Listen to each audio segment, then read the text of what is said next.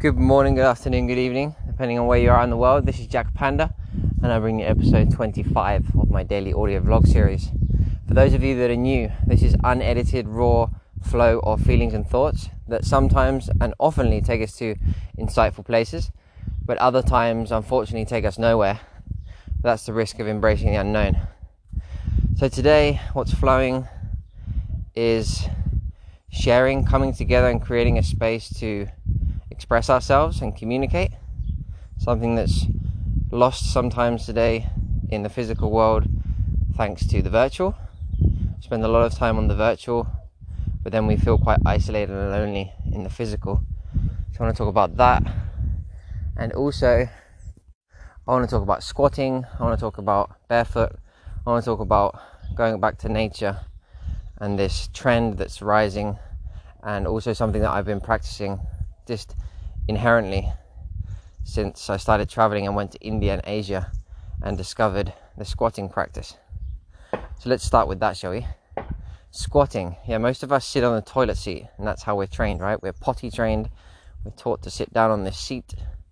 But as soon as I went to Asia and found these yeah, squatting toilets, holes in the floor, first of all, obviously, the, the, the instant reaction is, oh my god, how disgusting how uncomfortable. I can't even rest and relax while I take a shit. That's the first thought. Because it's true, right? If you're not used to squatting, it's quite straining on the legs and, and the body in general. But after a while, once you get into it, the relaxation of the colon as you squat into a natural position, a natural pooing position. If you think, if you're out in nature and you wanted to take, as a woman, you wanted to take a wee, or as a man and a woman wanted to take a poo, how would you take it in nature? You would squat, right? So, this is our natural posture to take a dump, take a poo poo. Um, something that's been long forgotten since we introduced domestic toilets. And it's obviously and been proven that it changes the way our colon acts and expresses itself as we go to the toilet. With with the squatting position, your legs are up, with the sitting toilet position, they're down, and that closes off and kind of puts a band aid or puts like a pressure around the colon, not allowing it to relax and not allowing the poo to flow. And obviously, you want the poo out, better out than in, they say, right? So, anyway, during my first trip to Asia, to India specifically, it's about six years now, I discovered this. I think it was more so in Southeast Asia, but anyway, I discovered this. I started trying it. It was a bit, it wasn't too easy to begin with. I had to get used to it. But because of all these toilets, it was more like I had to because there wasn't a toilet seat to sit on, or they were quite disgusting. So you had to squat just to not touch anything. So I got used to it.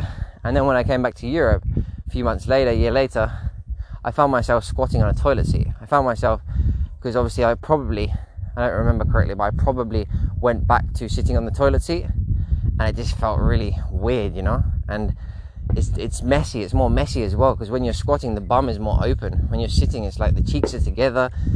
It gets a bit more messy. You know, it's like, man, this is weird, right? Why would we sit on a toilet seat? I mean, it makes sense, right? It's comfy. You read the newspaper, but the efficiency of the poo and the cleanliness is just like makes no sense. So anyway, came back to Europe and ended up finding myself squatting on top of toilet seats which is not always easy depending on the toilet. Some are a bit wobbly, some are not that sturdy. So it can be the ones that I I, I fear the most are the ones that are not connected to the floor but just come out of the wall. I feel like sometimes when I squat on top of them, they're just gonna like, you know, snap off the wall. But that hasn't happened yet, fortunately. But yeah, so caca position, poo poo position is one thing that I've been doing for years and I don't think I'll ever change back. It's changed my, my whole uh, pooing experience for the better.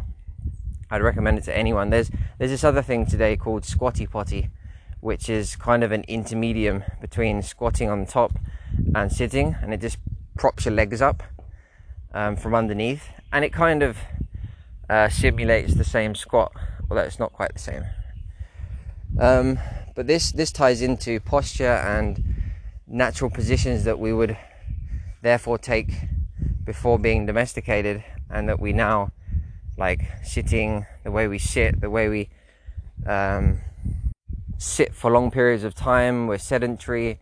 We walk with shoes on. We've got clothes. We've got all this, like these layers of protection and separation from the physical world. If you think of shoes, I was watching this really interesting, I totally recommend talk on London Real. He was interviewing Tony Riddle. Tony Riddle, fascinating guy. Never heard of him. I come across many new people on on the platform of London Real, and he's apparently calls himself a natural stylist or natural lifestylist, and uh, just talking about how to rewild yourself, right? Squatting, hanging, um, being playful, going going into nature and being barefoot. And one thing that stuck with me was the shoes. He was talking about shoes, right? How if you look at the natural shape of our foot, the heel is is um, narrow, and then the toes widen out. Right, so the toes are wider, the back is um, not so wide. Then if we look at shoes, especially these new trendy ones with the platforms at the back and this wide, funky trainers, the back tends to be wider than the front. What does this mean? Does that mean that we're like reshaping or deforming the foot? So we're, we're, we're, we're allowing more space than necessary for the heel, not allowing it to function properly. This is what he was saying. And the front toes are being cramped. So this is changing the whole structure of our foot and it's also taking away our ability to walk or run properly. Like we're just running in different ways. Just changing the anatomy of the body, you know? It's fascinating stuff. And obviously, when we're barefoot, we also come into touch with different terrains, different textures, different temperatures, and this is a sensory sensory experience for the body, and it picks up new information. Whereas nowadays in shoes, it's always linear, so it's like a bit a bit more stagnant.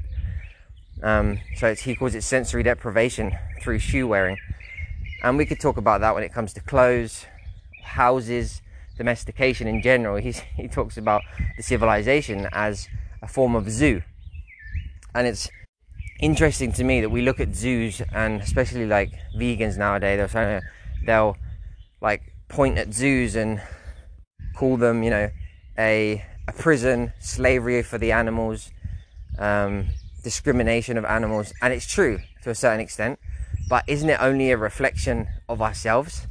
In the zoo that we have created for ourselves this world of domestication that we're so fond of and offers many comforts but as it has it always has it also made us more vulnerable and weaker in these comforts? And has it brought stagnance and and disease and discomfort to the physiology of the human body because of this disconnection? Disconnection from its natural habitat feeling its natural habitat being stimulated by it like through the feet or spending spending time in nature and feeling the different exposing yourself you know exposing yourself to the elements. We've been tucking ourselves away from the elements more and more. And this could only make us less tolerant to them right? Makes sense. So anyway since yesterday because i was listening to his story about how he ran barefoot from the north of england to the south or britain even and i thought wow that sounds um, intense you know? I'd never i've been running one way in the morning and walking barefoot backwards, but I never really thought of running. So I thought, you know, I'm going to go out, and I went out last e- last night for a run barefoot, and man, amazing. I think I've been building up strength just by walking barefoot. I spent a lot of time barefoot in general over the last few years, especially in Asia because of the climate. But man, it's a whole whole different experience running barefoot and it activates muscles in your legs that you never really normally use you know they're not activated. So i really feel the the workout in the legs they feel like um, it feels more grounding as well. You're more connected you're more in the body you're more present in the physical body.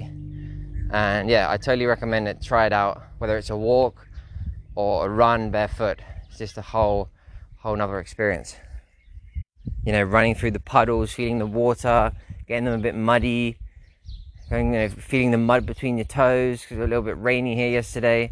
Now and again, you get a little pebble and it just like pings at the bottom of your foot. You know, I don't know. It just it just takes away that linear linear experience of shoes, I guess. So check it out. A little recap of today's episode. I talk about my squatting on top of the toilet seat, how it's changed my poo experience for life since coming back from Asia. Um, then I go into go on to talking about Tony Riddle, a natural st- a, natural lifestylist, and how he talks about walking, running barefoot, and yeah, this rewilding the domesticated self that that lives now what he calls in the zoo, the domestic zoo that we call civilization, city life, um, artificial, disconnected from nature. So rewild yourself, feel, get out in nature, go barefoot, squat, I don't know, sit on the ground, get in touch. Anyway, that's enough for today. Running out of time. Hope you've enjoyed.